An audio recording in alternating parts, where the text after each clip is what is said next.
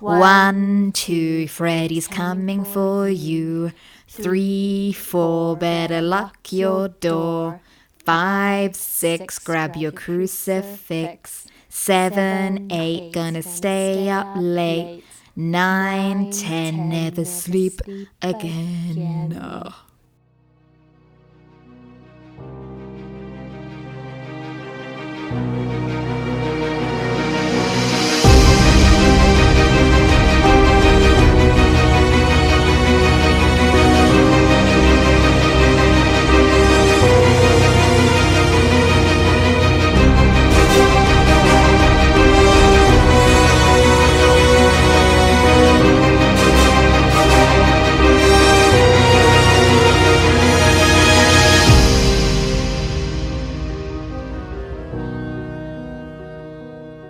So, if you hadn't guessed already, guys, this week's show is all about A Nightmare on Elm Street. Because that's the rhyme. Like, if you didn't know. If you didn't know, like, why are you listening to this podcast? Everybody's seen that film. Right, Jess? You've seen that. You've seen that film and all of the films, haven't you? I have so many times. I love that. They're it. like a childhood staple, They I think. are. Well, maybe not for m- most children because, um, yeah, I think it's a little bit dark and twisted. But for us, definitely a childhood staple.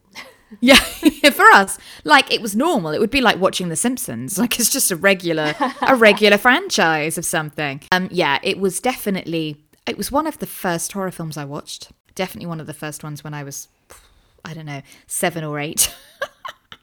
it was after Fright Night, but it was it was there. It was among them all. I just love that film.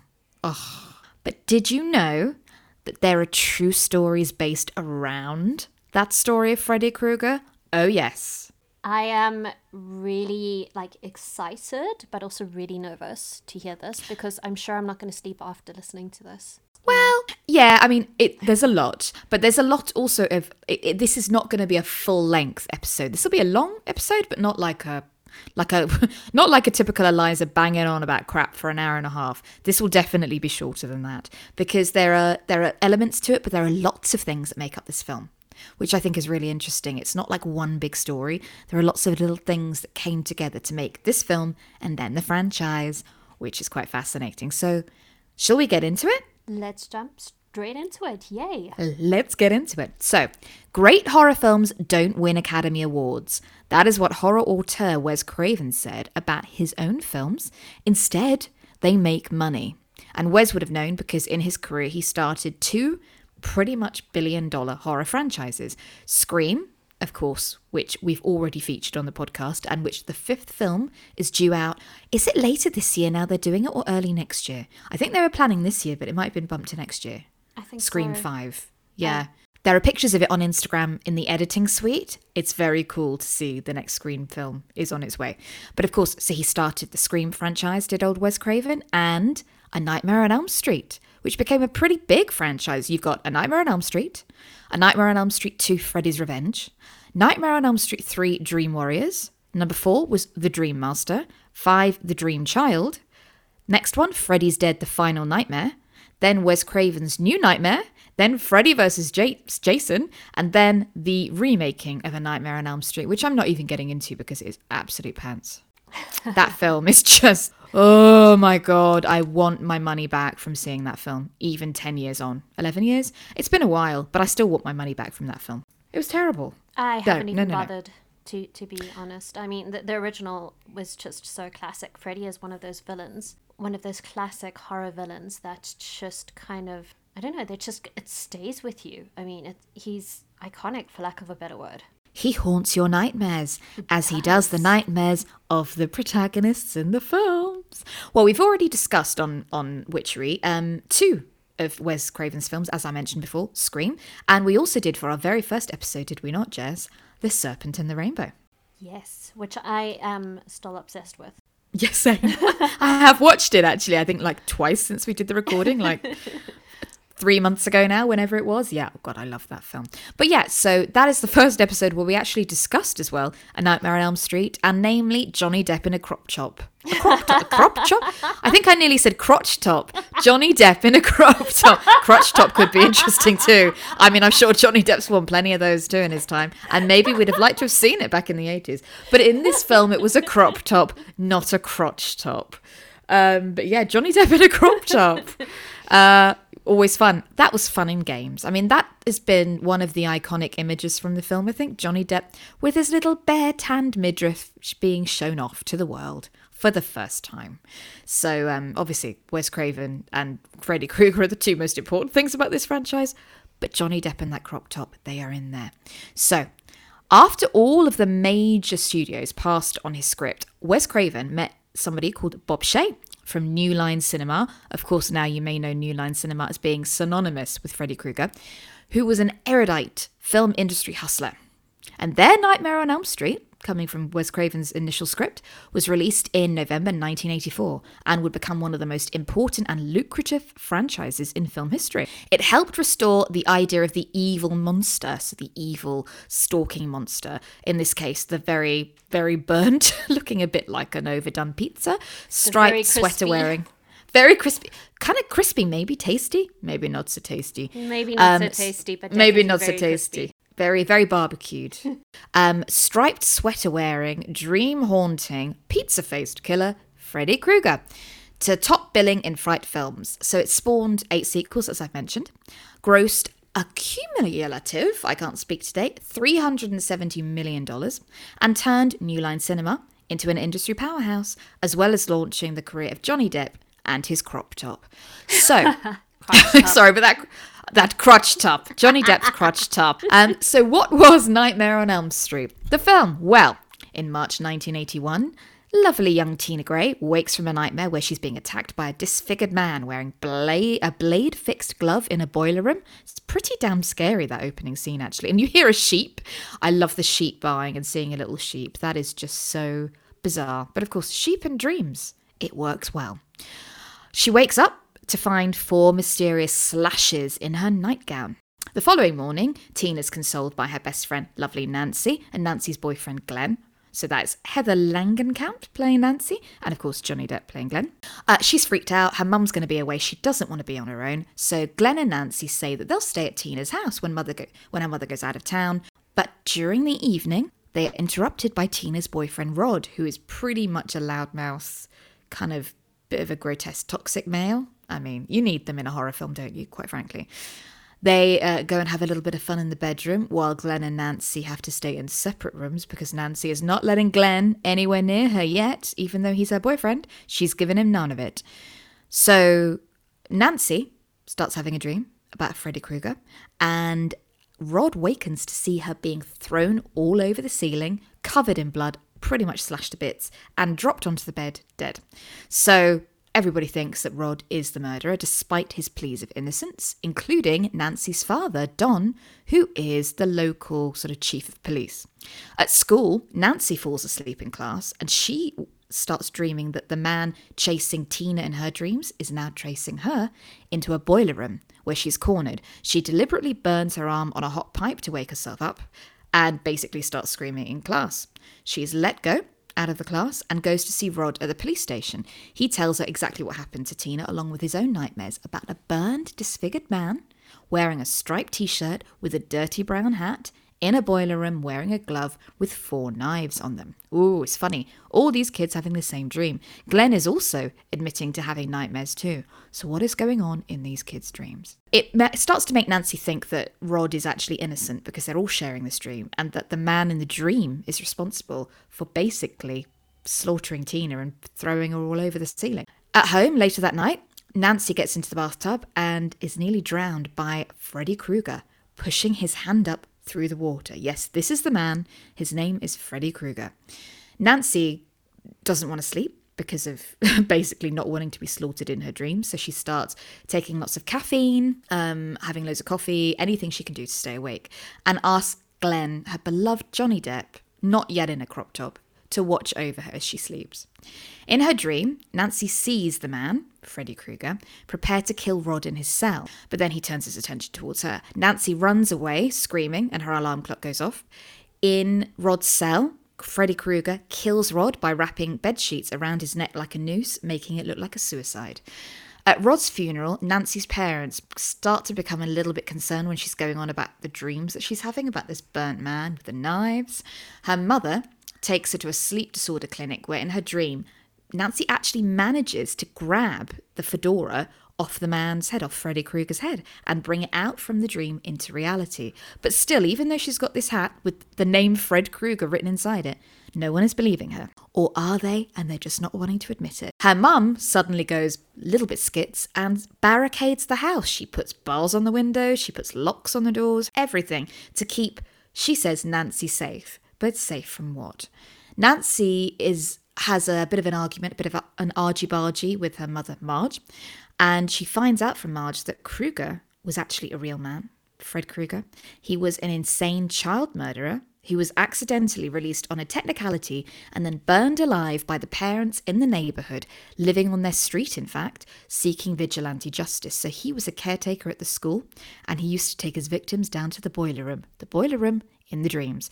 Nancy realizes that Fred Krueger is now basically a pretty pissed off ghost who's coming back to seek revenge and to also satiate his psychopathic needs. Nancy, trying to stay awake, realizes that Glenn could also be next, so tries to keep him awake, and he lives opposite her, so she's trying to get his attention. Um, sadly, Glenn falls asleep and is killed by Krueger in the crop top in a bloodbath.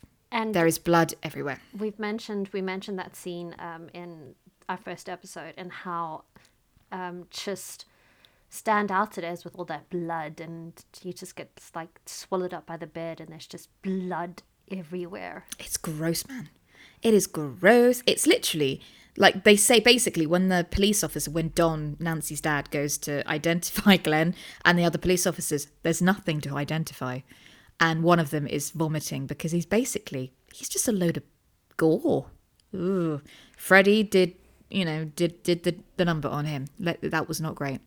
So Nancy devastated but determined to catch Krueger in the act, decides to booby trap her house. It's pretty cool. She starts putting um, like gunpowder in light bulbs and trip wires and all sorts of stuff all over the place, thinking if she can bring him out of her dream and trap him, she's got him it does seem a bit bonkers when it is Freddy Krueger and he's not actually alive. But here we go. Mm. She's going to give it her best shot. So she does it. She actually manages to pull him out of her dream and lights him on fire and locks him in the basement. She rushes to her door to help. The police find that Krueger has actually escaped from the basement. So her dad rushes in, the police rush in to try and help her. And she's like, I've trapped him in the basement. But they go down there, he's not there. Oh no, in fact, he's managed to make his way upstairs to her mother's room and smothered her mother while alight on the bed. Very weird scene where, oh, that's a really creepy scene where the bed sort of like the mother and Krueger seem to kind of get sucked into the bed with all this smoke and light. And then the mother comes back up as like this emaciated skeleton waving goodbye at her and then disappearing into the bed. It's very, very disturbing. That actually freaked me out more than anything in that film. That one, even more than the blood. That scene when I was a kid really freaked me out, guys. That was not fun. Nancy realizes that Krueger is still there, but the only way, following Native American um, stories that Glenn told her about, basically turning your back on a monster in the dream to, to take away any fear, because they feed off fear, she decides the only way she can actually defeat Krueger isn't pulling him out of her dream and booby trapping and trying to get him that way. She needs to turn her back on him and show she's not scared of him. And when he appears in the room again, ready to slaughter her with his knives ready, she does that and he disappears. So you think, well, hey, she saved the day. She wakes the next morning, finds her mum is still alive, everything seems great. Glenn and Tina and Rod are waiting for her in a car outside to go to school, and everything seems wonderful. But as they start to drive off, Freddy Krueger's very famous striped pattern appears on the car, locks them in. It sort of appears on the roof of the car, locks them in, and she turns to see her mother sucked through the front door by Freddy Krueger and them locked in the car, sort of basically driving down the street as some kids jumping a skip rope, a jump rope, whatever you call it, are singing One, Two, Freddy's Coming for You. That's the film, guys. If you haven't seen it, that's just to give you a little bit of the synopsis. So you can understand what we're about to discuss It's a over the next 45 minutes. it's a great film. It really is. It's it's one of those classic horrors that if you haven't seen, you really need to watch. You've got to watch it. I mean, who doesn't love Robert Englund's burnt faced, pizza faced psychopathic child killer? Freddy Krueger, I mean, he's an icon now. He's actually an icon. It's quite disturbing that a psychopathic child killer is like a horror icon and like quite comical. I mean, over the years, particularly, guys, if you've been watching the films, you'll probably have seen he's always been slightly amusing while being terrifying. And then he just got funnier and funnier as time went on. He just really did. He actually Yeah. got quite hilarious. And his kills got more and more ridiculous and elaborate throughout the films. Uh, and he came into his own. Did he not? He came into his own. He really did. But um, I mean, I've seen all of the films. Have you, Jess? Have you seen all eight of them? Possibly. I must Possibly. have. I mean, eight's a big number. Um, Eight's a lot of films. it's a lot of films. I yeah. I I don't think I've seen all all of them. Like I haven't watched the remake. Um, the last one I remember watching is Freddy versus Jason. Oh, yeah. I kind of love to hate that film because it's really quite bad, but yet it's Freddy and Jason. I know, like it has, it should be perfect, but it's crap. But it's not. But it's basically shite. Freddy Krueger. Where did he come from? Well, did you know that actually Robert Englund, the famed Shakespearean actor who has become the iconic character and world famous as a result, and I'm guessing very rich, he was not in the lead to play Freddy Krueger. Oh, no, no, no. Actor David Warner, now he was in Twin Peaks and also in The Mouth of Madness. He's a brilliant British actor. Horror fans, look him up. He's in a lot of horrors. Also in in Wallander, in Wallander fairly recently with Kenneth Branagh. He was due to play Freddy. He was actually cast with makeup tests done as well. But he had to drop out due to scheduling conflicts, which is a bit sad because he would have been great, but then we would have been without Robert Englund, which would have been rubbish. At first, Kane Hodder, who later played Jason Voorhees? I can never pronounce this properly, who played Jason in Friday the 13th, that trilogy series, many films, was actually the next one in line to play Freddy. According to Hodder, he actually said, I had a meeting with Wes Craven about playing a character he was developing called Freddy Krueger. At the time, Wes wasn't sure what kind of person he wanted for Freddy. I had as good a shot as anybody else. He was initially thinking of a big guy for the parts, which obviously Kane was, and he was also thinking of somebody who had real burn scars. But obviously, he changed his whole line of thinking and went with Robert Englund, who's smaller. I would have loved to have played that part, but I do think Wes made the right choice. I think we all think that as well. Um, as you know, Hodder would eventually play Freddy as the hand that grabs Jason's mask in the epilogue Jason Goes to Hell the Final Friday. Um, Wes Craven explained that I couldn't find an actor to play Freddy Krueger with the sense of ferocity I was seeking. During the film's 30th anniversary, he said, everyone was too quiet, too compassionate towards children. Then Robert Englund auditioned. He wasn't as tall as I'd hoped, and he had baby fat on his face, oh. But he impressed me with his willingness to go to the dark places in his mind others didn't. Robert understood Freddy. I love that. that that is pretty cool, but also like the compassion towards kids. That that whole comment, and then how he was ready to go to the dark places in his mind. That's quite um quite interesting. Does make you think again about Robert Englund. I don't know much about his life. Does he have children? I will look this up and let you know later, fact fans, because that could be intriguing. Um, Robert Englund said that Craven was indeed in search of sort of a big giant man, which you can understand because you'd think for an imposing horror monster, you would want somebody who, who would be able to physically threaten people. But um, of course, you know, Robert Englund was, was quite petite, quite quite slender, quite a slight man. But casting director Annette Benson had actually sort of talked Craven into to auditioning Englund after he'd auditioned for National Lampoon's Class Reunion in 1982, which is quite funny actually, comedy. But, he was described as rat-like and weasel-like, um, and they kind of got him to to sort of accentuate that during the audition, saying that when we read about abusers and molesters in the newspaper, they're not big hulking men, but often weasels. And Joe Rice, um, who was Englund's agent at the time, basically said you should go in and play it like that. And it worked.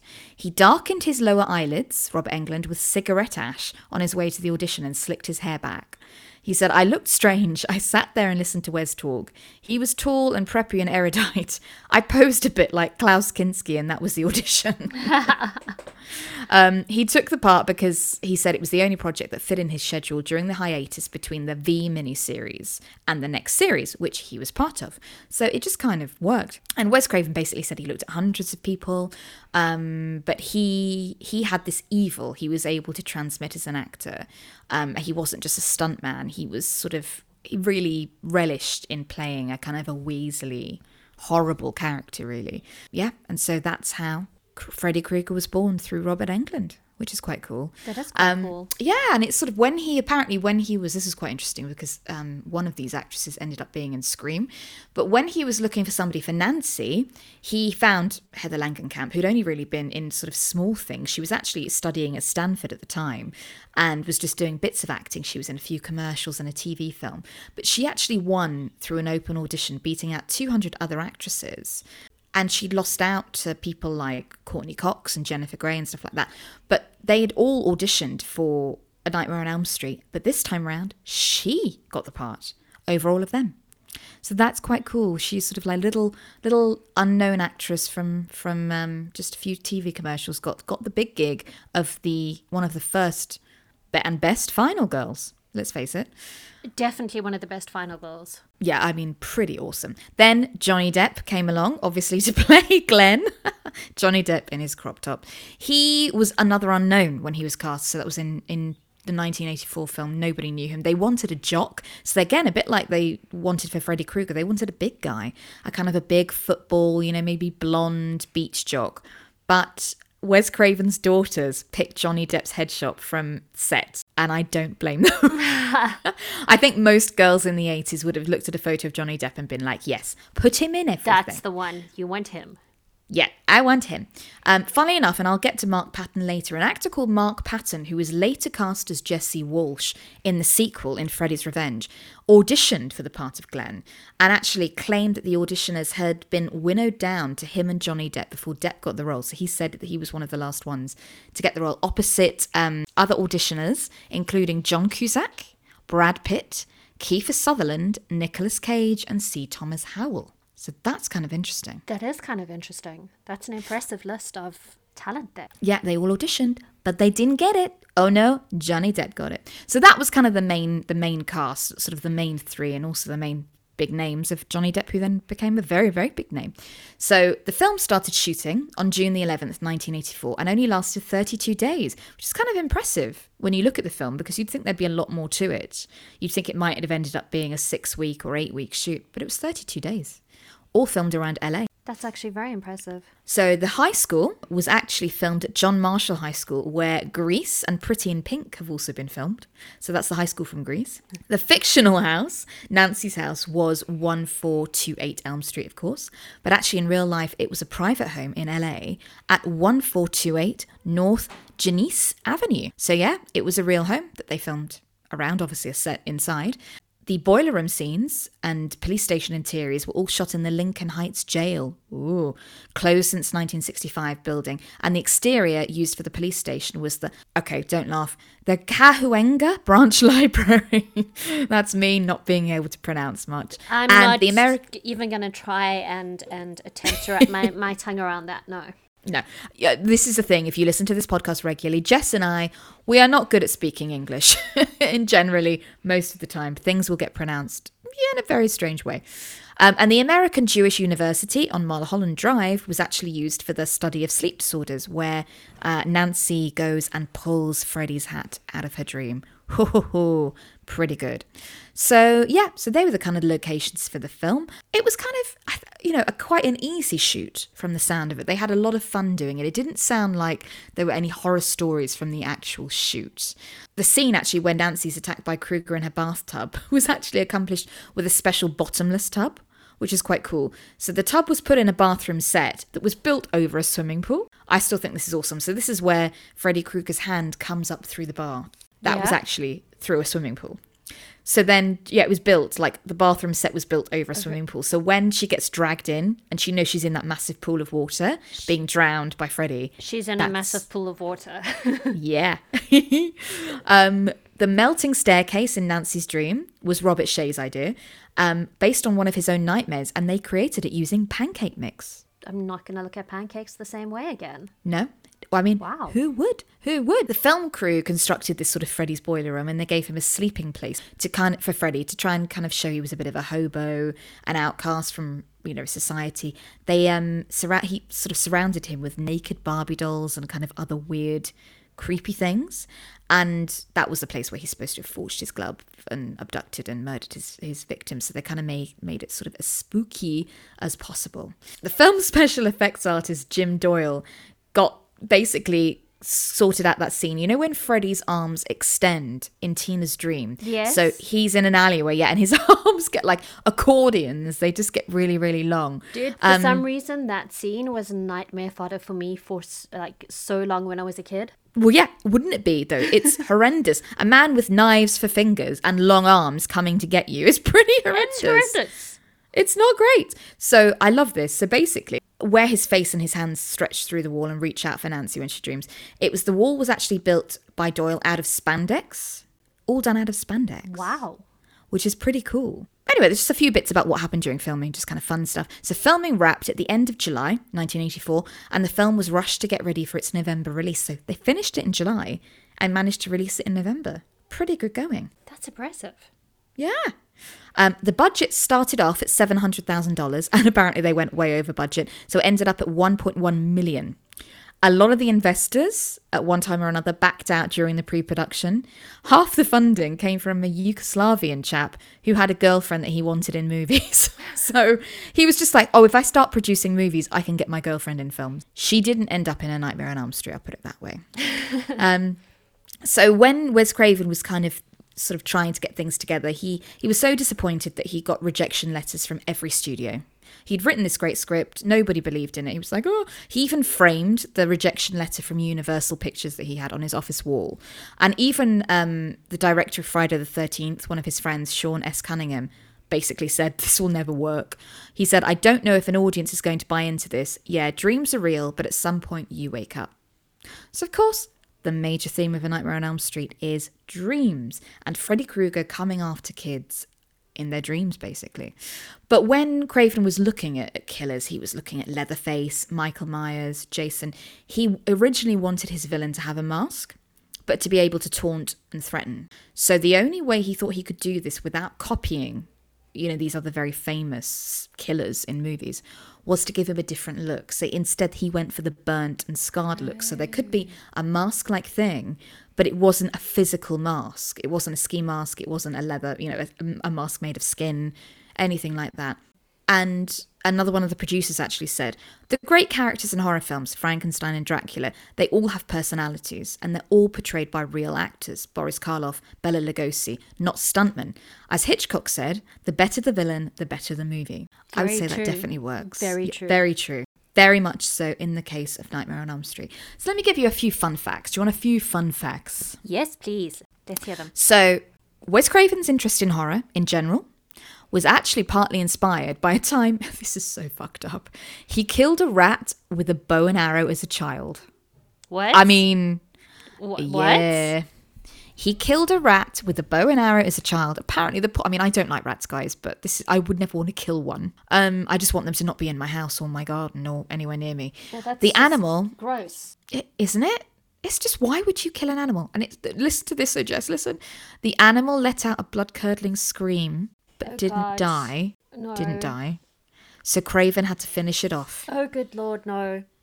which took Oh, many attempts. sakes. Many attempts. I know. It made him realize how much effort you have to go to to kill something, which horrified him. I'm sorry, I'm at a complete loss. Um, like what? Wh- What? And that's where his interest in horror came from. Woohoo! From killing a rat many times.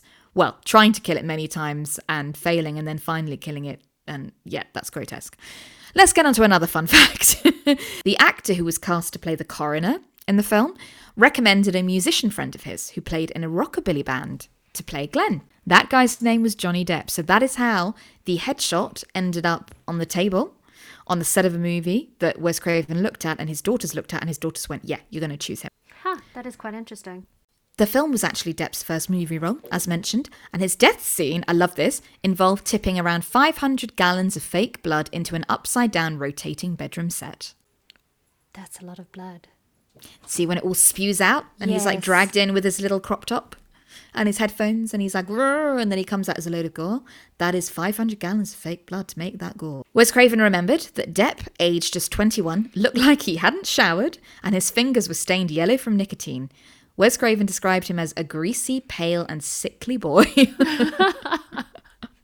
um, poor boy. I mean, he doesn't he hasn't really changed much as a man. I think he's still nicotine t- stained and a bit greasy, but he's Johnny Depp, so whatever your issues are with Johnny Depp right now, we don't know the facts, guys. Let's stay on the fence. Let's stay on the fence.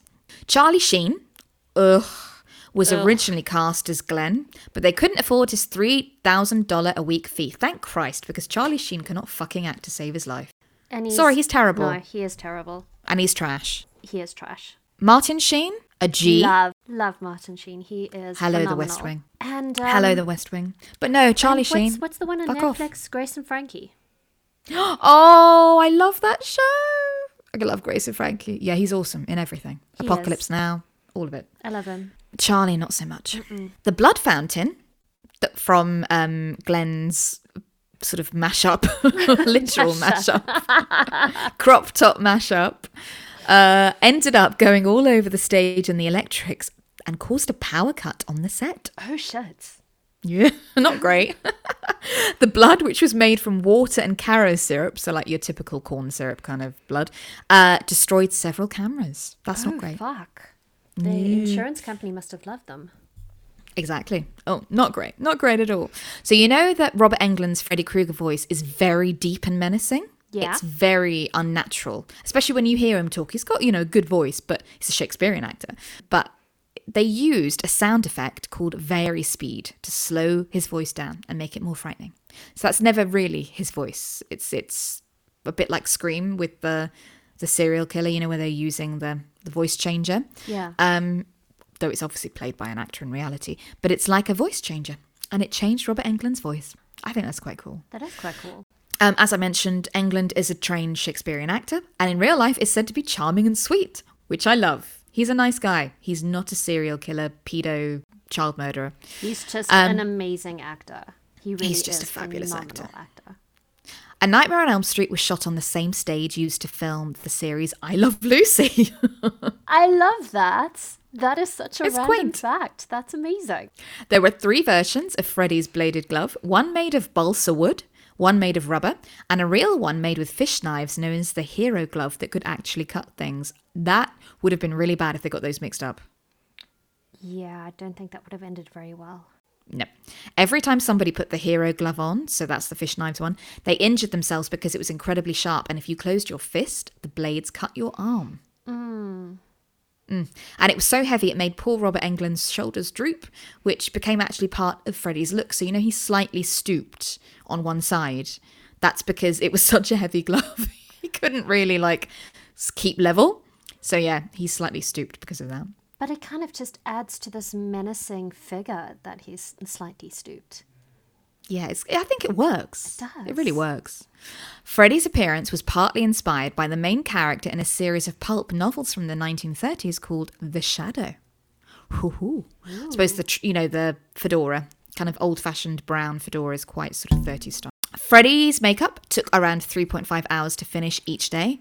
Ugh, and he had to wear it, Paul Robert Englund, for 12 to 15 hours a day. He was boiling hot underneath because they were filming it in June. Good lord. Yeah, not fun. They should have filmed it in June in South Africa. They'd be freezing. He'd be fine. I know. See, this is why more films are being made in South Africa now, I think, because there's just more realistic weather. You can kind of time things properly. And we're Um, cheap. And exactly. So better than LA and lack of tax breaks. Uh, one day, I love this. The crew went to a Thai restaurant across the street for the set, from the set for a meal because they were starving. And Robert Englund just couldn't face taking the makeup off. So he went with the full Freddy makeup on. The waiter was so frightened, he dropped his tray and ran out of the restaurant. oh no, shame. I love that. It's just like, but wouldn't you though? Oh hell, I'd note the fuck out. Because at least now we know. Because like we grew up with Freddy. Um, so if we saw Robert Englund in the makeup, we'd be like, dude, love you. But if you didn't know about this film, it was a brand new film, and you just saw this guy who, because he wasn't, um, it's it's not being made even to look like a burn victim. You know, you're not going to be horrible. He was made to look like evil. He was the undead. Yeah. you know, like meant to look like he wasn't alive anymore. Like this is that's pretty terrifying. Elm Street was the name of the street where JFK was shot. Craven said it's the street where innocence ended. That's sad. Wow, I didn't know that. That is. Yeah, I didn't know that either, to be honest. In in Dallas, Texas, yeah, the revolving room set that was used for Tina's death scene. So where she's basically she's just slept with Rod, had this dream about Freddy, wakes up and she's chucked all over the ceiling. That was inspired. This is bonkers by the set in a Fred Astaire film called Royal Wedding, where Fred Astaire danced up the walls. I mean, What? Fred Astaire and, and Fred? Astaire and, like, They're both Freddie. Freds. Fred. They're both Freds. Freddie, so I, I can see the the connection. That's that's And insane. Freddy Krueger danced poor old Tina up the wall. danced all of her up the wall and emptied her up the wall. Oh, good lord! Amanda Weiss, who played Tina, got such bad vertigo in the in the spinning room during the filming. Um, so she said that the terror during her death scene because of this terrible vertigo was seventy five percent real. I can believe that. It's horrible though, man. Ugh. Um, for the scene where Tina stalks Nancy in a body bag, so she turns up at school basically in one of the scenes in this this body bag, and she um sort of opens it and and, and like an eel comes out of her mouth. I think it's an eel, like some something awful comes out of her mouth, and she's like, Nancy, oh. She was actually zipped up inside a real body bag the film crew just got from the local morgue. I hope they washed it before she got in there. Same, dude. Same. She was terrified. I'd be also like hygiene. Especially with co- after COVID times, I'm obsessed with hygiene. Now that would just be like freaking me out. Like you, because you can catch diseases from dead bodies, can't you? There's a certain disease you can catch. Necrophiliacs catch it. I can't remember what it's called. Ew. Am I making this up? I'm sure I read this somewhere in my I- weird external reading about necrophiliacs. Um, I'll ask the Google search. Diseases called by necrophilia. Health risks from dead bodies. Ebola oh wow! is Good lord. But uh, um, according to health professionals, the fear of spread of disease by bodies killed by trauma rather than disease is not justified. Have I just made this up then? It's an urban urban legend where this girl goes to a party Yeah. and there's this really hot guy and she makes out with him and the next day she gets like or a couple days later she gets like blisters on her mouth and she goes to the doctor and the doctor's like well like what the fuck have you been doing because that's like spread from a pathogen you can only catch from dead bodies Oh, have I believed an urban legend?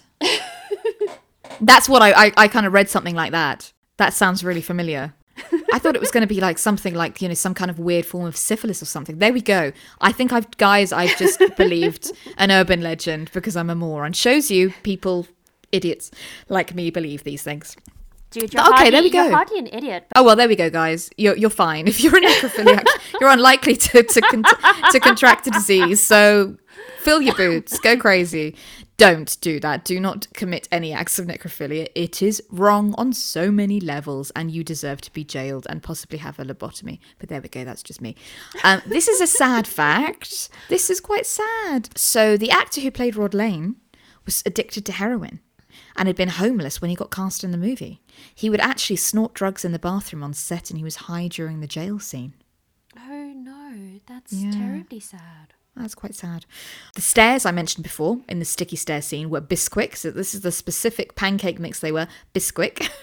and it cost $12 and matched the carpet colour. So the sticky stairs, Bisquick, baby. Producer Rachel Talalay said the film was so frightening, Nightmare on Elm Street, that the crew was scared filming it despite all the lights and cameras and the fact that they knew ex- exactly how everything was done and the fact that nothing horrible actually happened on set. They were still terrified every day. wow i think Yep. i'd be too though Yeah, so would I. I mean, really, with a guy, you know, a, a burned dead guy coming back to life, haunting your dreams, murdering you in your dreams with gloves covered in knives, you would be That's like, "Ah," taking you down to a boiler room.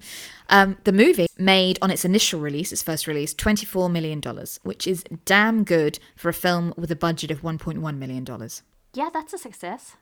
That's a big success. and this is my favourite little fact for the end of this. Wes Craven's mother never watched any of his films until she was in her late 80s. She would say to him, Honey, why don't you make nice films? it's so cute. It's so cute. Um, bless her heart. So there are two things. I mean, obviously, we kind of alluded to this, but there are two quite stark themes in A Nightmare on Elm Street. Obviously, before like the horror aspect of it and the fact that it's kind of a slasher movie, bar psychological, bar you know body horror. There's a sexual element a kind of a weird sexual element to the film. So Freddy obviously exclusively kind of goes after teenagers and his actions have been interpreted as symbolic of the often traumatic experiences of adolescence.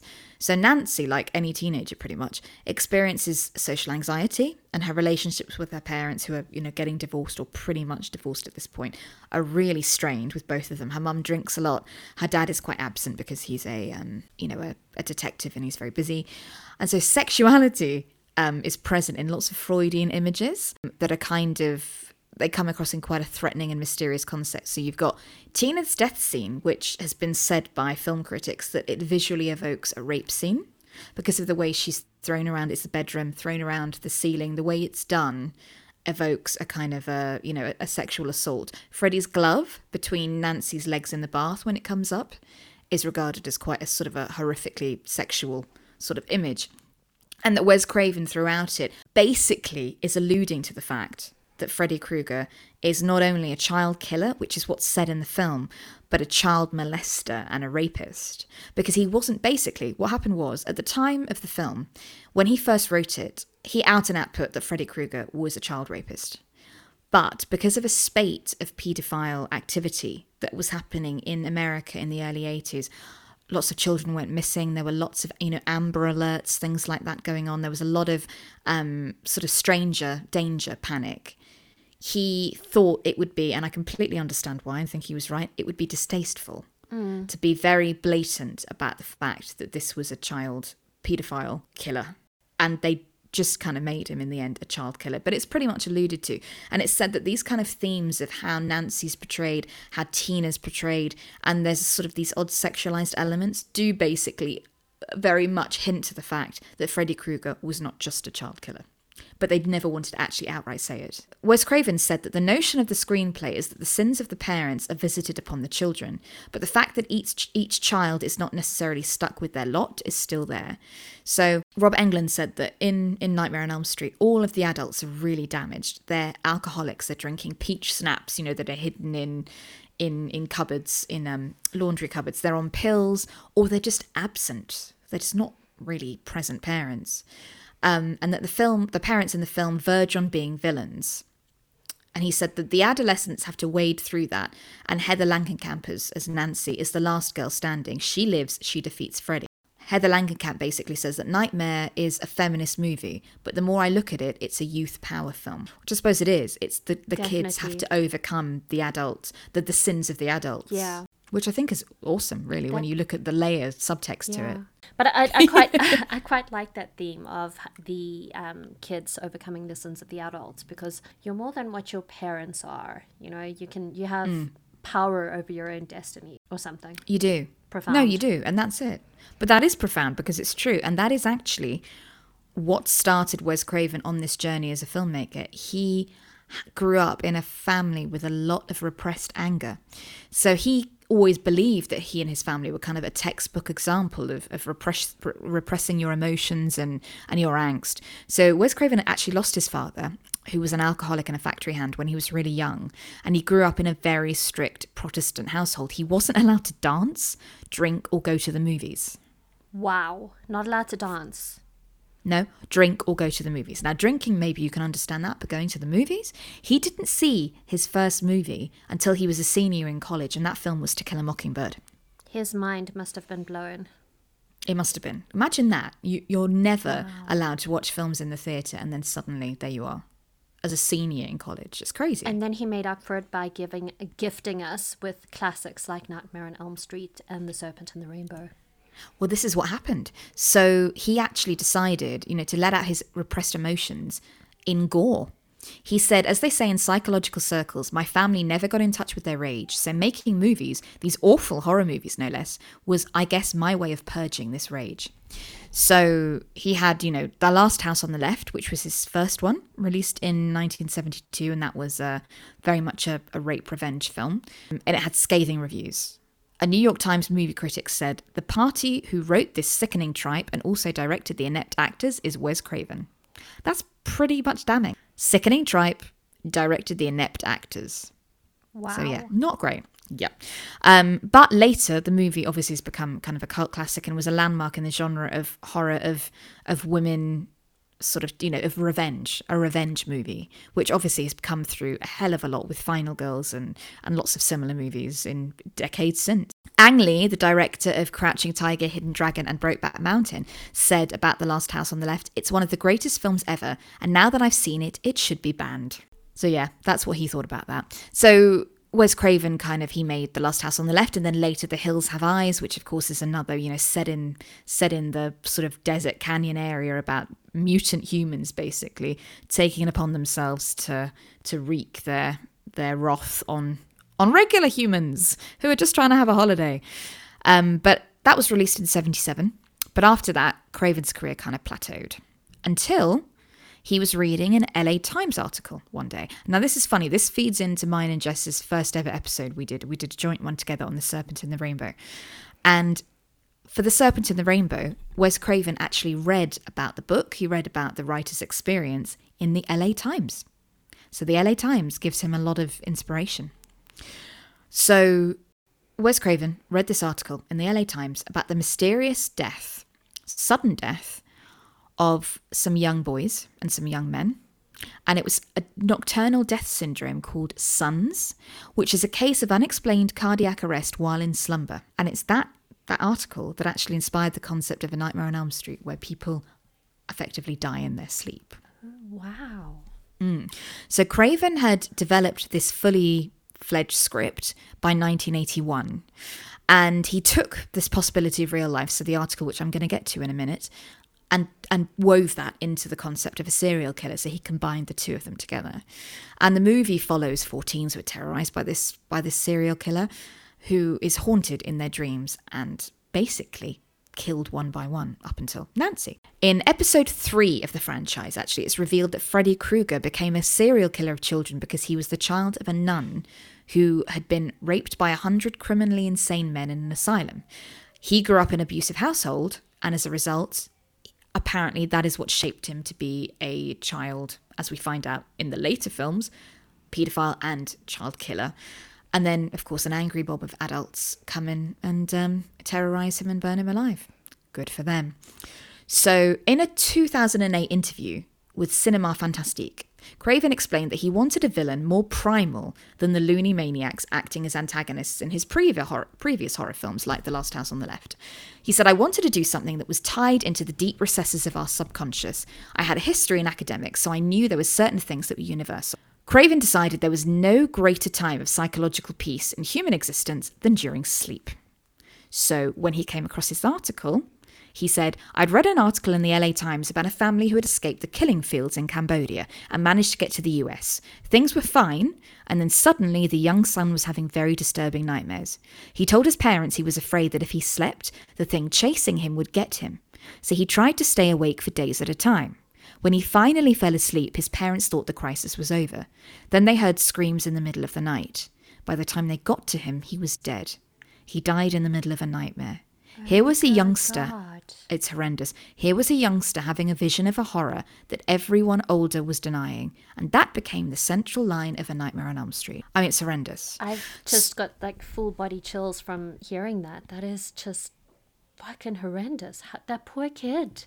That's But it- fucked. It wasn't just him, though. So there were other cases of men dying in their sleep under similar circumstances. Ten cases of this son's occurred between October the 1st, 1986, in fact, so this was later on, and April the 30th, 1988. So this carried on till after the movie. So it was happening from the 70s and the 80s.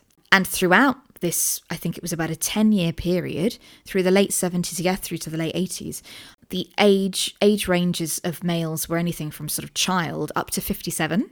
Some of them experienced a form of cardiac arrest in their sleep, and the direct causes are unknown. So headlines ran in the LA Times, and these were the ones that Wes Craven was picking up on, called "The Mysterious Fatal Malady Striking Among Men." and Night Deaths of Asian Men Unexplained. So there were all these articles that were just sort of peppering the LA Times about these unusual deaths. And so that one, of course, came out in 1981 about the young boy, and that was said to have been the one that mainly inspired him. And investigators couldn't find any medical explanation. a few community members attributed so a few community members um sort of east asian community members and um said that they thought the deaths were due to chemical nerve agents that refugee soldiers of the vietnam war would have been exposed to. And the theory wasn't supported by doctors. A dr larry v. Luman said nerve gas doesn't act in this way. There's no evidence secondly if it was nerve gas why does it affect only males and why only during the night so they thought, does this cause the kind of sleep terror and sleep death for these young kids and these adults? Was it to do with nerve gas? Some um, members of the community um, believed they were actually being punished by the spirits of their ancestors for leaving their homeland.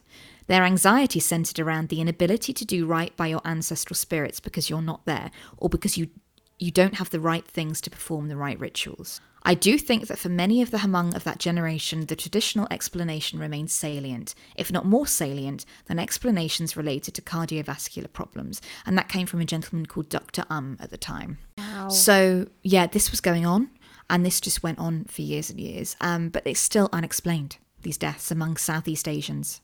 Sorry, Southeast Asians, I apologise, not East Asians, Southeast Asians, particularly the Hmong group. Yeah, they don't know. So the threat of this mysterious death probably is more frightening than Freddy Krueger because they don't know the They cause of it still. don't. Has there been any any deaths in in recent recent years or No, not that I could find. So it seemed to stop in the late 1980s from all the articles I looked at. If anyone out there knows any different, please let me know because I'm genuinely interested if, if it did carry on. But um, from everything I could read up on, it finished in the late 1980s. So it is odd that it seems to be this period after the Vietnam War where people then moved, you know, from, from Southeast Asia, they moved to America. And then a lot of them died. I can see why the um, theory of a nerve gas or a nerve agent um, is such a popular one because it's just it's so weird that it's just over that short period that this specific community, this specific ethnic group, um, died in such a tragic, mysterious way. It's seriously fucked up.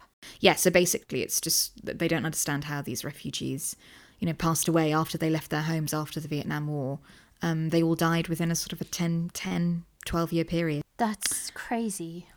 Yep, it's pretty scary. So, you know, that was a big inspiration, this terrible, terrible pandemic, really, among Southeast Asian men and boys. And particularly this young little boy, you know, dying in his sleep is, you know, in absolute fear. Ugh, it's just, that It's haunts me, dude. Terror. That's just completely fucked up on all different levels. So, following on from this, other things that added to Craven's inspiration was the concept of parents who neglected their their son's genuine fear or child's genuine fear of what was taunting his dreams in the Elm Street films. So it's the idea of that you know the girls and the and the boys they're not listened to by their parents. They're disconnected from reality. The adults they they're dealing with their own issues. Like I said before, you know they're alcoholics or they're they're sort of addicted to narcotics, and so it means that the kids of Springwood, which is where a Nightmare on Elm Street is filmed. I should probably have mentioned that at the beginning. Springwood, uh, abandoned and defenseless.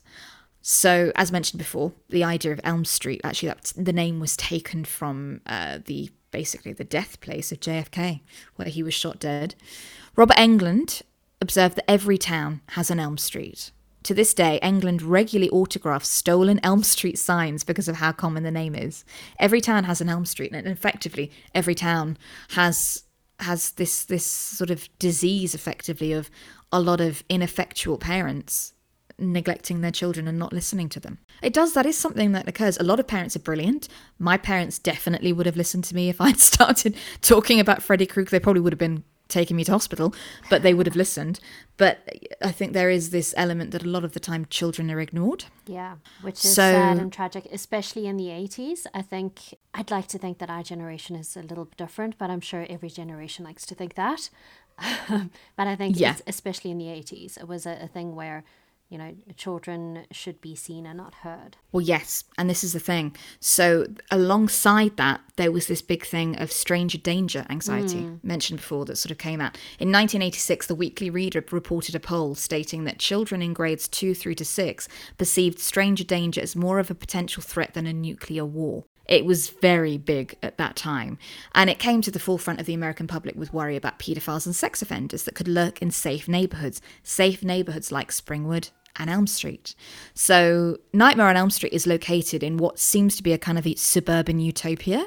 You know, everything seems perfect. Beautiful houses, these beautiful teens, and they all love each other. They might have their little arguments, but you know, they're having a great time. But there's a bit like Twin Peaks, or a bit like, um, you know, these other kind of suburban utopia sort of shows and films.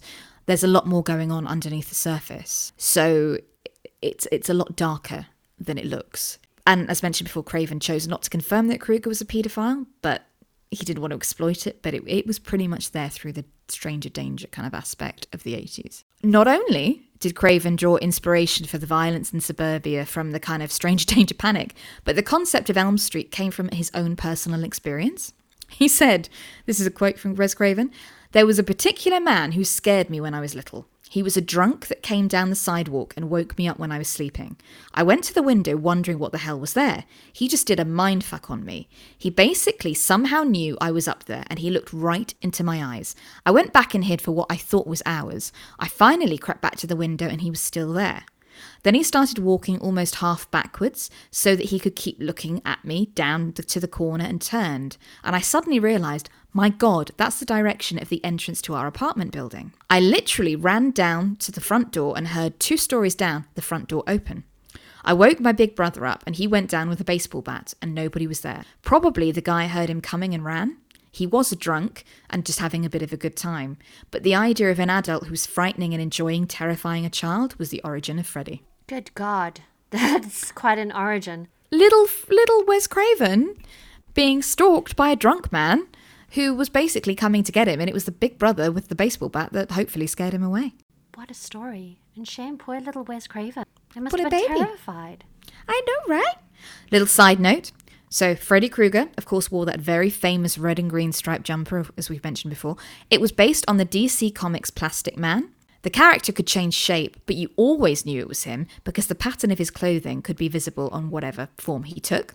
So, Krueger's the same way. So, you know, throughout the films, Krueger will change into various different characters. So, in the first film, in A Nightmare on Elm Street, when Nancy runs out of screaming, after waking up with her arm burnt in class and she runs out into the hall and there's a girl saying you've forgotten your pass you need a hall pass. And she turns around and the girl waves at her with a, a stripy jumper and a glove and it's like freddy krueger. He morphs into anything. The color this is so interesting of the sweater was the result of a 1982 scientific american article which found the two most abrasively clashing colors to the human retina are red and green. So Well, he chose the red and green to be abrasive. Wow. And it worked. Yep, it's pretty scary. Anyway, this this thing about um, Wes Craven meeting this this man when he was a young boy and coming up with this villain compelled him to also look into his youth and think, well, what a name would work for this character? So I've got this guy who terrified me as a child, got this kind of scary outfit already for him, but he needs a name. Allegedly, Wes Craven's childhood bully was called Fred Krueger. See, this is why you don't piss off writers. Yep, especially ones who are going to go on and make big flipping franchise films and going to become one of the most famous horror film characters of all time. Don't piss off these people. So basically, the bully also inspired the name of the Last House on the Left's villain, Krug. So he's used this name a couple of times. Craven wanted his killer to sort of talk and taunt and to threaten, so he chose to give Freddy a glove of knives. And he said that he wanted Freddy's weapons to be, quote, something somebody a thousand years ago would have related to. What is one of the first things that really terrified humans? One would be a knife. Predators like cave bears and saber toothed tigers and all of those creatures, if you look at them, they're just like knives, hands full of knives. And that became the basis for the glove. Hands full of knives. Yep. Wow. I kind of love that. So that was how Freddy Krueger was built up. I mean, the fedora doesn't need any explanation. it was just the 1930s kind of pulp fiction, pulp um, fiction, literally um, look. And he just wanted to give Freddy Krueger a sort of certain edge, a sort of certain stylish edge. That didn't come from any history. But there's kind of no denying, there's kind of no denying that the movie's a classic. Aesthetically a classic, but also I think it's it's scarring childhood scarring dreams are your safe place they're supposed to be as the child you go to bed at night you know you're tucked in a child or a teenager that's your safe space to declutter your day psychologically but no Wes Craven has to bring a monster into it to fucking chase you and slice you to bits Yep. and you can't escape unless you wake up It's such a horrifying concept. Um, and it literally gave me nightmares as a child. Oh yeah. So Wes Craven was able to sort of warp his his nightmares from his own youth, scary things that affected him, his childhood bully, um, all these aesthetic ideas into one character and one franchise, packaged into the suburbs of a very beautiful area that really was housing a lot of dark secrets, and the children had to pay the price of what the parents did. And that kind of relates a lot to life now, doesn't it? It does. It's a timeless kind of um, theme that you're working with. So that it's it's a movie that still works today because of that. Yeah, and it won't change because children are always, um, unfortunately, having to pay for the sins of their parents. The children of Springwood did in A Nightmare on Elm Street, and they did continually through the films. It didn't stop. But there we go, guys. That was A Nightmare on Elm Street. Oh my god, that was fantastic, and I'm probably I'm gonna sleep well. I to say otherwise I'd be lying. But that was great. Because because we were talking through it, it actually ended up being longer. It was only um, eight pages of notes, but we were talking so much it ended up being longer. Um, so yeah, that was a Nightmare on Elm Street, guys. I can give you some learn from the best and some obscure films next.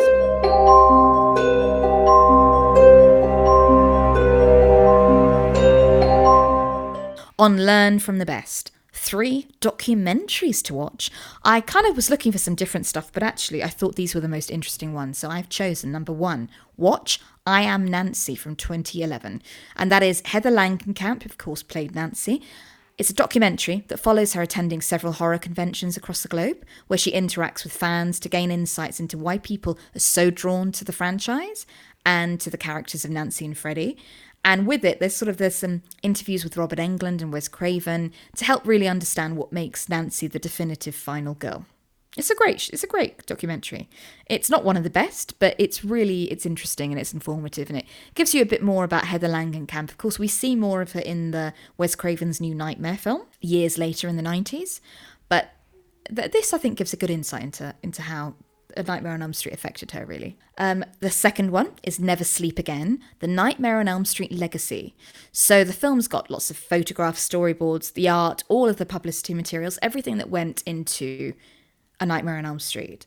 And it sort of expands on why Wes Craven wanted to make the film. So stuff we've discussed today, and explores some behind-the-scenes stories of the original film and all of its, its sequels. It's it's pretty informative. It's pretty long, but it's pretty informative. And so, yeah, I, I, would definitely recommend that one. The third one is a very interesting watch, and this actually is more to do with number two, Freddy's Revenge. This is a documentary called Scream Queen My Nightmare on Elm Street. And as mentioned, it's a documentary about Mark Patton, who I mentioned previously, who played Jesse in Freddy's Revenge and was going to play Glenn in A Nightmare on Elm Street. And it's basically the impact his life had after paying up the impact that A Nightmare on Elm Street, Freddy's Revenge, had on his life after he played it, because he got a lot of flack for apparently turning the Freddy franchise very homoerotic. And even the screenwriter David Chaskin blamed him and saying that he didn't write a gay Freddy film and that Mark Patton's performance threw in a lot of homoerotic subtext, made it seem very gay because of the way he screamed and things like that. Really unfair accusations. So David Chaskin insisted, the screenwriter, that he didn't have any homoeroticism in the film. But as you go through the documentary, you realise that David Chaskin admits he did, and that Mark Patton was kind of the fall guy for when it didn't turn out in David Chaskin's favour.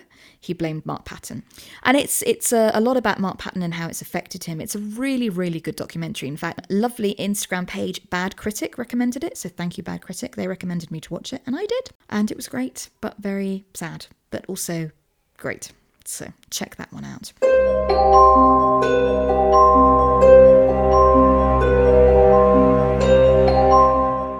Now for the Obscure Film Club. I have five movies for you. Slumber from 2017. Alice, played by Maggie Q, is a rationally minded sleep doctor who is forced to abandon scientific reason when she meets a family being terrorized by a parasitic demon known as the Nokin. Right, I can't pronounce this, guys. Knocknatisa. Which paralyzes victims, Knocknatisa, something like that, which paralyzes victims as they sleep. So there we go, little bit of a sleep demon.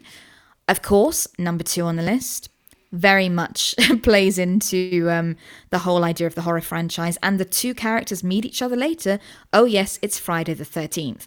Now, the reason I chose this one is I mean, if anyone needs any spoilers, when Jason uh, the lead character of the rest of the films, dies at a summer camp, his mother seeks revenge on the teenage camp workers, picking them off one by one. So it's very much a revenge coming back at you movie.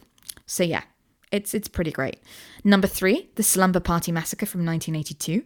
A female high school student slumber party turns into a bloodbath as a newly escaped psychotic serial killer wielding a power drill prowls her neighborhood. Number four on the list, Bad Dreams 1988. Unity Field, a free love cult from the 1970s, is mostly remembered for its notorious mass suicide, led by Harris, played by Richard Lynch, who was its charismatic leader. While all the members are supposed to burn in a fire together, young Cynthia, played by Jennifer Rubin, is spared. Years later, the nightmare of Unity Field remains buried in her mind. But when those around Cynthia start killing themselves and she begins having visions of Harris, she may be forced to confront the past before it confronts her. And number five on the list, from also from 1988, Dream Demon. It's actually a British horror film. A young bride to be's anxieties over her upcoming wedding take on a horrifying demonic form in this rubber reality shocker from director co-writer Harley Cokeliss.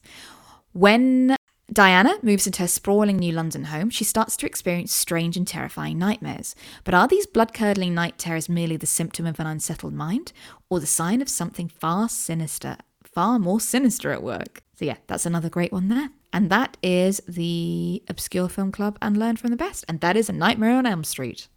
That fantastic choices. Thank you. And wow, what a fantastic episode. Like, I'm still stuck on some of the the bits that it was based on. Like that poor kid dying in his sleep uh, like in, that's in, horrendous. no that's a tiny little kid. a t- tiny little kid going to have a good night's sleep and then he never wakes up. Literally never wakes up. Horrifying. Horrifying. And then Wes Craven's own lifestyle coming into it. You know there's a lot there's a lot to unpack there's but it's all lot. fabulous. It is and it's a great movie. It's a classic it is a classic, and I think it will be a never ending classic, to be perfectly honest. So, yeah, that's it. That is A Nightmare on Elm Street, guys. That's it for this episode. Before we go, um, we are planning something special for our season finale, so stay tuned for that. We, as soon as we have finalized our planning, we will load the details. We will. Episode 14. We'll then have a couple of weeks break just to kind of get up to speed, get a few more episodes under our belt, and sort out all this merch that we keep talking about and start properly promoting it. And uh, yes, watch out for episode 14 because we, we need a little break, don't we? Don't we? We do. Um, we yeah. just, you know, just a little bit to clear our heads, catch up on some horror movies. Yep. And get planning for the next 14 episodes. Woohoo! But uh, on that note, good night, heathens. Good night, heathens. See you next time.